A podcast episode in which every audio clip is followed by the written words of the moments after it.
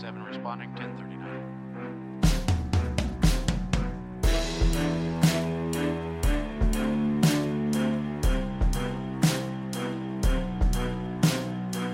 This is Over the Horizon and Far Away.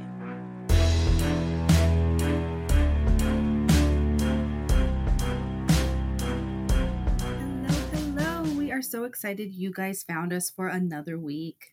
Welcome back to Over the Horizon and Far Away, a true crime podcast that covers cases of the missing and murdered that did not get the media attention they deserved.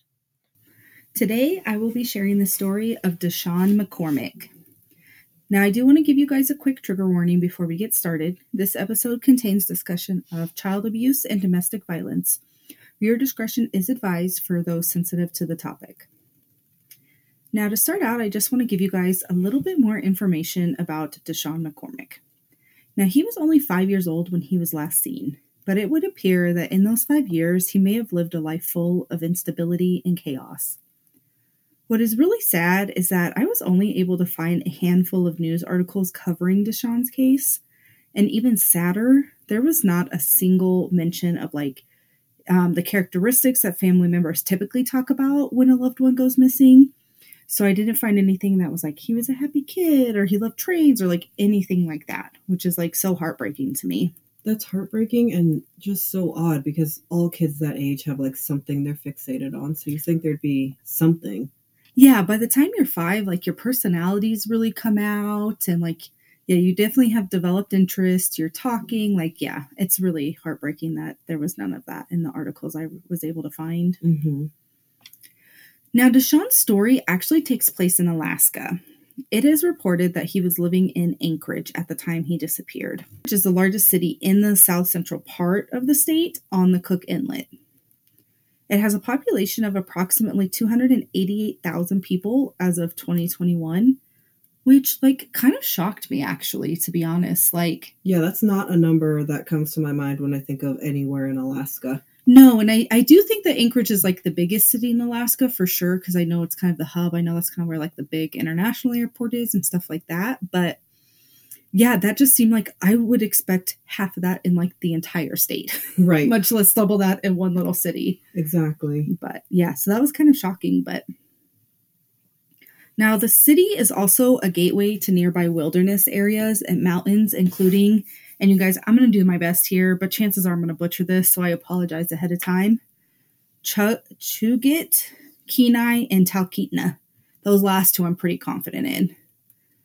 Now, it's also mentioned that Dashawn has ties to the Matsu Valley.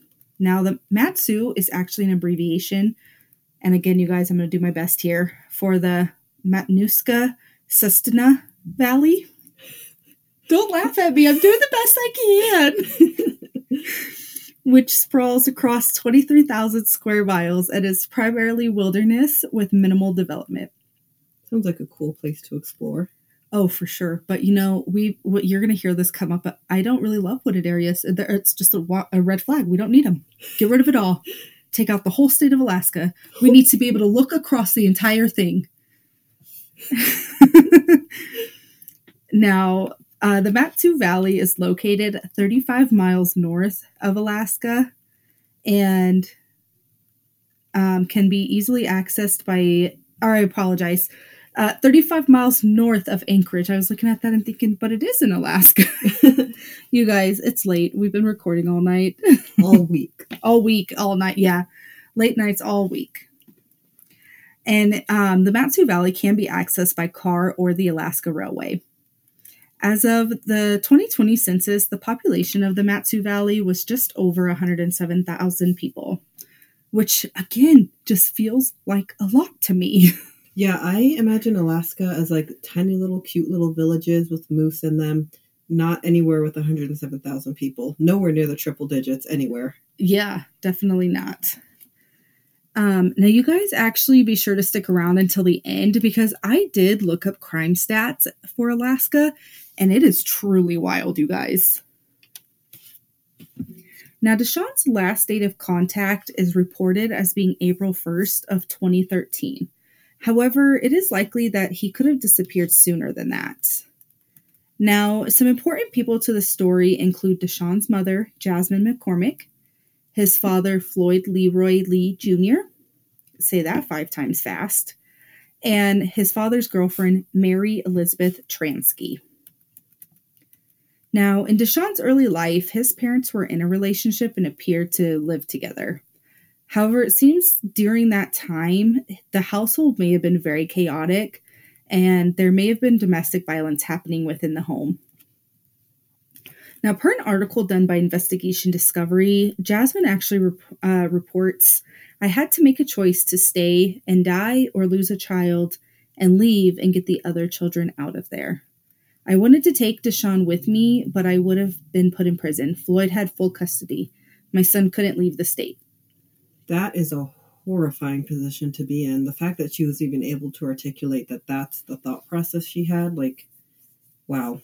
Yeah, I definitely feel like that puts it into perspective that she was kind of between a rock and a hard place. Like, as a mother, you would never want to leave any of your kids behind. But I guess, do you sacrifice one to save the others, or are you willing to sacrifice all of them? Like, it's really a tough position. I couldn't imagine. But I just feel like there's more to unpack there because like you guys were together so why did he have full custody or like that's the impression i got from the articles so i just want more information on like what that situation really looked like and how did he end up with full custody now i did get some more research in and again it's not going to be very clear but it would appear from the news articles that jasmine had actually given floyd full custody and literally all i could find out about that was um, jasmine was dealing with issues of her own but again, I have no idea what those were, which is very, very frustrating because I feel like there's a lot to unpack there. Now, it looks like she came to the decision to give him full custody um, in 2012. And I have like a hard time with that if he was, you know, so violent that she felt like if she stayed, something severe was going to happen. Um, yeah, death. Like that's as severe yeah, as it gets. Yeah, yeah. And so I don't know. Again, it's like that rock in the hard place thing. I just, oh, I don't know. I just wish I knew more so I could better understand what was going on at that point in time. Now, according to Alaska News Source, there were several domestic violence protective orders filed by both parents in 2009 and 2010. Some of these are granted, but others were not. And so, again, like there's just more puzzle pieces to the story that we just don't have. But at this point, Jasmine has taken her other children and relocated to the lower 48, while Dashawn is left behind with his father. Let's fast forward a little. It is reported that Jasmine had contact with Dashawn in spring of 2013, but then um, not long after, the FBI actually arrived at the home Floyd and Mary shared and arrested them on securities and mail fraud. At this point, Dashawn should have been in the home, as well as Mary's two children. However, authorities found no indication Dashawn was there, though Mary's children were there. This is a huge red flag for me that they could not find anything in that home that indicated he was even living there. Yeah, that's like beyond strange. No indication that he was there. So all of his stuff was gone, pictures, everything just gone. That's definitely the impression I got from the articles, which is wild. Oh my god, five year olds have like toys and clothes and socks scattered everywhere and they found nothing. That's insane. Yeah. Now, I think we're all immediately thinking kind of the same thing. Like, what did Floyd and Mary do to little Dashawn? Truthfully, not a lot of information is available on the investigation into Floyd and Mary. According to news articles, they're cooperating with law enforcement, but also have been unable to pro- provide any useful information regarding Dashawn's whereabouts. Now, it is noted that in one article that police refused to say whether Floyd was a suspect or not, and I did find that interesting. Like at the end of the day, he is the person responsible for this child, so it's up to him to know where Dashawn is. So this is just like way too sketchy for me. And I just am thinking like how can you not I mean you cannot present this child. So how is that not a problem? Like, how do we not have a criminal charge for that when you when your child just is missing? You've made no report that the child's missing. You can't tell anybody where the child. Like, how? What is going on here? This is wild to me. Yeah. Now, um, from what I can see, like Jasmine has been the only one in the media trying to keep light on Dashawn's case. Um, his dad was nowhere to be found, like f- nowhere. I have not seen a single article where Floyd was like, help me find my son or anything. Not even like a it wasn't me article. Like he just is out of the spotlight completely. Now, Jasmine was able to go and get an order granting her full custody of Dashawn, but of course, we have not located him. So, you know, she obviously can't like take physical custody of him. Now, it does look like multiple agencies have assisted in locating him. Looks like Anchorage Police, FBI, and police departments within the lower 48 have all played a part in this investigation. From what I was able to see, Dashawn did have other family members in the lower 48, so they were, of course, investigated as well. Speaking of Floyd, let's talk about what I was able to find out on him, as well as his girlfriend, Mary. So let's talk about the arrest that led to the discovery that Dashawn was missing. So they were actually arrested on federal charges, and these charges resulted from an investigation into an investment fraud scheme that happened from 2011 to 2012. They had an investment firm called Platinum Investments Inc., which was based in Anchorage. Now, Floyd and Mary um, were then able to convince people to invest in this company. It's reported that they collected the funds between September of 2011 and March of 2012 and had collected approximately $63,000.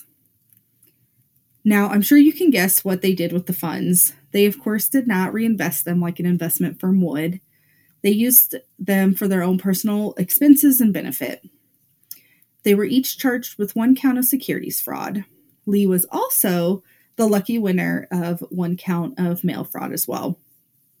Now, they both did end up pleading guilty, and Floyd was sentenced to 37 months in prison and Mary to 21 months. Did they not think that people were going to come back and ask about their money? Like, I don't know what the long term plan could have possibly been there. Yeah, you know, it only lasted six months. We are going to get into how they were caught kind of as we go on, but no, I don't think it was a well thought out plan at all. No, people are going to look for their money. Like, and people are, are going to look for their child. Like, it's like they just don't didn't think anything through at all. Nope. Now, another interesting development that I wasn't expecting, but also really just did not surprise me, is that Floyd and Mary were involved with the Office of Children's Services and would go on to allegedly make poor, additional poor choices regarding this. Now, because they were on public assistance, the family was assigned a caseworker with the Family's First program, which is designed to help people get into the workforce ultimately limiting their dependence on public assistance. The worker assigned to work with the family, her name is Lisa Carpenter, and she actually filed a lawsuit against the state of Alaska. Now, in this lawsuit, it cites that Floyd and Mary made numerous allegations to the level of harassment towards Lisa, and the state failed to protect her. This harassment included um, includes false reports of Lisa assaulting two people and their children, that she was embezzling money, that she was abusing animals, that she was a liar, and that she was impersonating an employee for the Office of Children's Services. It is also alleged that Floyd and Mary posted numerous Craigslist ads sending people to Lisa's home for all kinds of reasons, from something as simple as they were going to purchase a child's toy to um, referencing that she would be providing sexual favors. They made this woman's life a living hell, and she was trying to help them. Yeah, yep. Now, it is also alleged that this harassment continued even after she left the state in her position.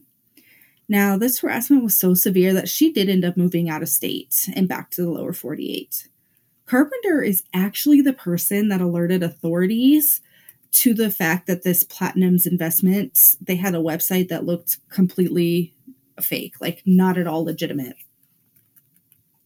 Now, Lisa believes that Floyd and Mary targeted her due to a custody hearing involving their children. Floyd and Mary even made accusations against Lisa that she had abused their child on numerous occasions. However, these accusations were proven to be false. They were like super outlandish. Um, they didn't get into like the specifics of what the allegations were, like, oh, she beat him or she did this or whatever. Um, but they did say, like, one in particular that was referenced in the research was that they said that you know, Lisa had harmed their child on this specific date, but on that specific date, she was actually in surgery.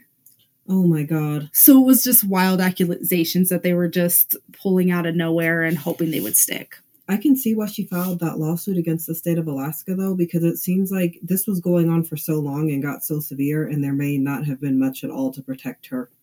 Yeah, absolutely.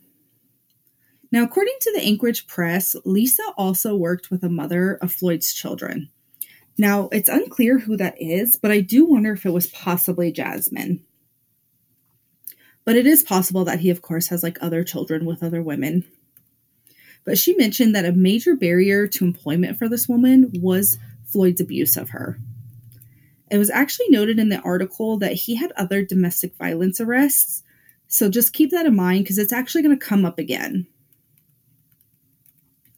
Now, I did pull the court documents that were available for Floyd and learned that as part of his plea deal, he also needed to pay restitution and the amount of and this one I like specifically went out because I just feel like it really speaks to the, his character.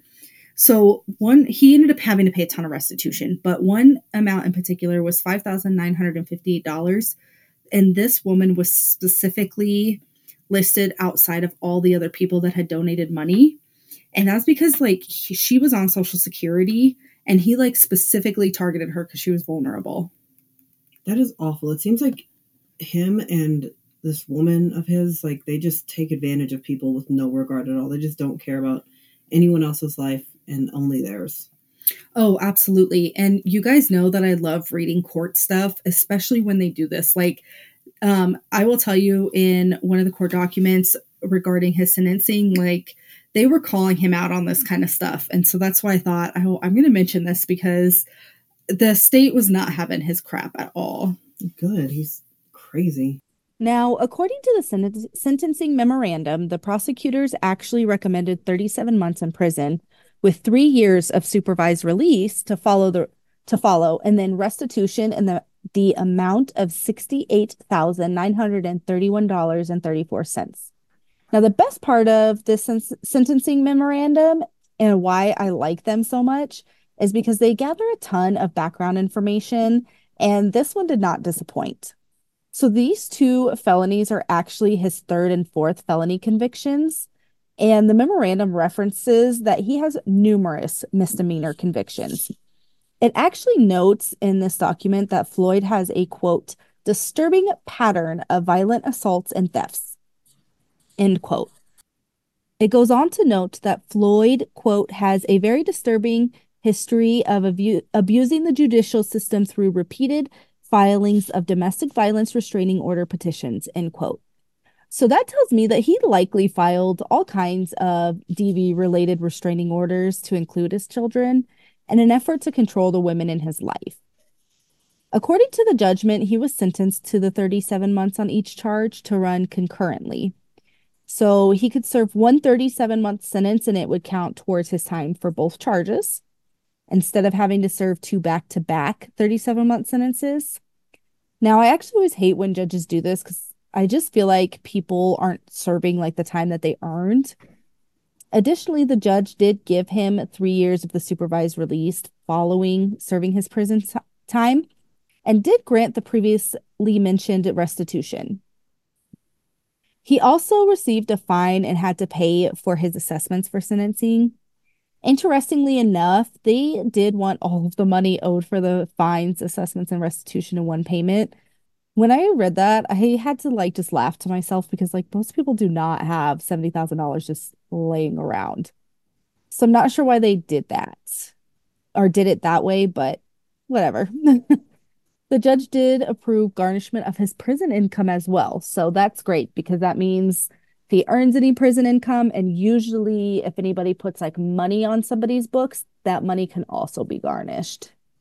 So I really like that because it seems like in the past he's just done all these different things to try to harass people, intimidate people, abuse the system to get what he wants. And now the judge is like, nope, you're not escaping this. This is happening and it needs to happen. I agree. Absolutely. Like he's facing some consequences that he can't really escape. Finally. Finally. Now, it would appear that he was briefly revoked and an arrest warrant was issued for him because he failed to pay that restitution. Uh, he was briefly incarcerated, but ultimately ended up being released. Uh, when he then he was released from supervised uh, release or that probation as of January 3rd of 2019. Then it does look like there was a filing in April of 2019 regarding him continuing to not pay the restitution. Uh, but the last court document available, or that was the last court document available for me to read. So I'm not really sure kind of what has happened since then. I guess I spoke too soon. right. And like, I mean, let's be realistic. I think restitution is one of those things where I feel like most people never pay it back. Um, I think people are really lucky if we see that happen. Um, because typically that restitution does go to, you know, victims or whatever. And so um it's you're typically a lucky one if you get anything from the restitution owed to you. So in fact, I don't think I've ever heard of a single person paying off unless it was like a really small amount. Now, what did surprise me um, is that this was Floyd's only federal case, actually, um, that I could find, which means that his other charges were handled like at the state level, and those records just aren't readily available via the online database, which is a bummer. I wish we could get on like one. Why can't everybody use Pacer? Because it's truly a great system. That's interesting to me because it seems like a lot of his crimes are financial. So I'm surprised that he doesn't have more federal type charges. Yeah, you know, it's so interesting because I don't know a lot of about the financial crimes and stuff and what's what makes it a state level crime versus a federal level crime. Like I wonder if it's maybe the amount of theft or something like that would maybe change it over to federal jurisdiction. I don't know. It's hard to know maybe somebody with some knowledge there could help us out because it's just, I don't know. I don't know. Maybe it's just like in my like this is something I imagined, but in my mind, I think when I think white collar crime, I think the feds are coming for you. So that's kind of where I drew that conclusion. I could be completely wrong, but that's kind of I guess where my mind went. Yeah, no, I totally get that. Yeah, I I feel like it's got to be because otherwise, like, what else would set it apart? Um, maybe because it's like a wire fraud situation versus like oh i stole somebody's checks mm-hmm. or something like that yeah i don't know uh, really interesting i would be fascinated to know so if anybody knows definitely let us know on the socials now i was able to pull the records on mary primarily because i just wanted to know more background information on her um, i don't doubt that she likely knows something about where dashawn is one very telling thing mentioned in her sentencing memorandum is that she was, quote, clearly subordinate to Mr. Lee, end quote. I think this again speaks to the violent nature that Floyd has and how he has used that to like control the people around him. Additionally, she also had a criminal record, though hers is um, nonviolent. According to the federal court documents, this new criminal charge was her third felony fraud or theft related conviction. It was also noted that she was abusing the judicial system by filing domestic violence related protection orders. Uh, she was she's not been um, any more productive in paying her restitution, um, which no surprise there. Again, you guys, I feel like people just don't ever pay it or they don't ever have the ability to pay it. Um, but I did see that her tax returns and her Alaska permanent resident dividend payments were intercepted to pay some of that restitution. Uh, so oh, good. I, yeah, I was definitely happy to see that. And I hope, I mean, part of that is you have to file for those things. So maybe Floyd just didn't do that. And that's why there's, they weren't able to get that on him. But in taxes are kind of one of those things we know that people will try to work under the table and stuff like that for lots of different reasons but I would have thought that maybe he would want the that resident the resident dividend. So I was kind of interested to, or it intrigued me that he didn't or it wasn't intercepted for some reason. Yeah, I was wondering why that same thing didn't happen to him. Yeah, and again, like ever, like her or his court documents, like it kind of stopped after April 2019 ish. So then it was like maybe it did happen later on, but for whatever reason, those documents aren't available on Pacer. Now, I was able to find some social media pages for Dashawn. Uh, there is one Facebook page titled Dashawn McCormick and appears to be run by his maternal grandmother. Uh, there is a page titled Help Find Dashawn McCormick as well, and that one appears to maybe be run by his mother. And then finally, there is a page titled Bring Home Dashawn Leon McCormick, but that one kind of seems to be like an older page that hasn't been kept up with. Now, on the pages run by his mother and his grandmother, I did note that they both seem to be kind of overrun with like game ads, like meme type posts, inspirational quotes. Uh, however, I did see some more posts regarding Dashawn on his mother's page for him. Um, I did reach out to both to introduce myself in the podcast and see if anybody was willing to provide inf- any information or updates. Um, I did get a response from his mother, or uh, from the page that I believe is run by his mother, that she would check out the podcast. Uh, but that is the last that I heard of her. Um, she hasn't reached back out. I don't want to put like, I don't want families to feel like we're just bugging them. And so I feel like we've introduced ourselves. We're saying, hey, we want to cover this story. We would love for you to be a part of it. And then we kind of just leave it in their ballpark on whether they're wanting to participate or not. So at this time, I'm assuming that she's not interested in participating. So Which did is fine. yeah, yeah, it totally is. Like, I mean, everybody's in a different place in their healing and whatever, and that's certainly not for us to judge. Yeah.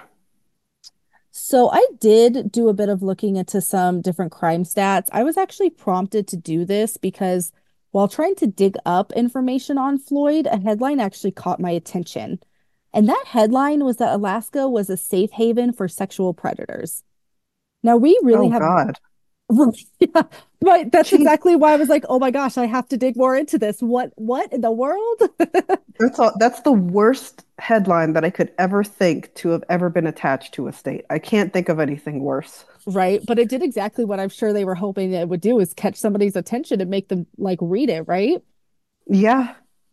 So even though we really don't have any idea what um, happened to Dashawn, we really can only speculate. But I do think that it is a possibility that Floyd and or Mary could have done something to harm Dashawn. We know we know that Floyd had a violent nature. Another possibility is I think that it's also very possible that in their desire for money, Floyd and or Mary could have trafficked Dashawn and sold him to the highest bidder which is like so heartbreaking to even think about. But back to those Alaska crime stats, you guys. So in 2018, there were oh, just over 6,500 violent cr- crimes reported. Of those, 47 reports were for murder or non non-negligent manslaughter. Um, almost 1,200 reports were for rape. Uh, almost 900 were for robbery, and then almost 4,400 were for aggravated assault. That's a I- ton of rape reports.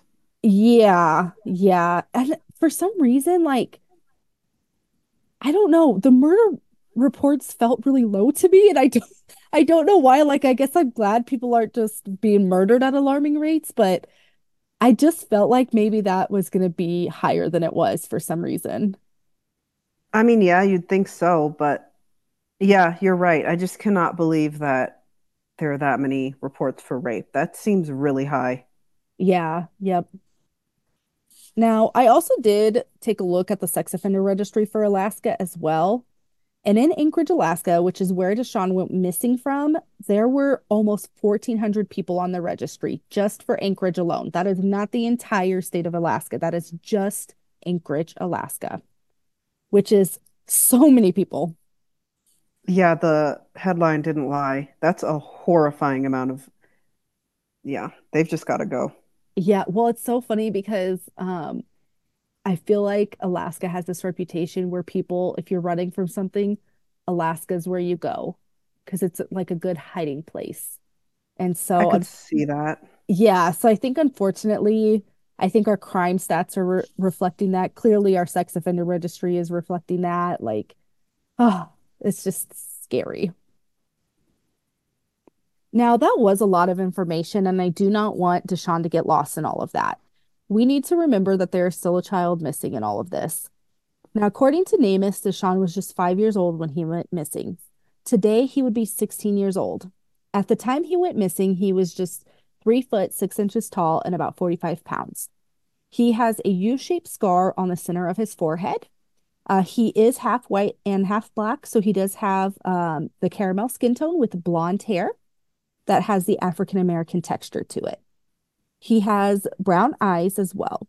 We will share his original missing persons poster as well as the age progression photos that the National Center for Missing and Endangered Children have released over the years. Someone knows something. So if you have any information regarding the disappearance of Dashawn McCormick, please contact the Anchorage Police Department at 907 786 8900. Domestic violence and child abuse and neglect are sadly very common occurrences and often go hand in hand. If you or somebody you know are a victim of domestic violence, help and resources are available. You can contact the National Domestic Violence Hotline at 1 800 799 7233, or you can text START to 88788. Child Help is a national nonprofit organization dedicated to helping the victims of child abuse and neglect. The Child Help National Child Abuse Hotline is 1 800 for a child. So that's going to be 1 800, the number four, and then a child. And this hotline actually operates 24 hours a day, seven days a week, and can receive calls from the US, Canada, the US Virgin Islands, Puerto Rico, and Guam. Thank you guys so much for listening. You can find the source material in the show notes. To show your support, please leave us a review on the platform you are listening on. This is the best way to support us, and this is what pushes our podcast out to new listeners. You can subscribe on Patreon. We are on Patreon as Over the Horizon and Far Away. We're also on Facebook, Twitter, Instagram, and TikTok at Over the Horizon and Far Away.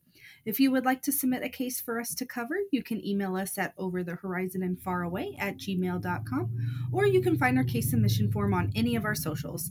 We will see you guys next week. Bye.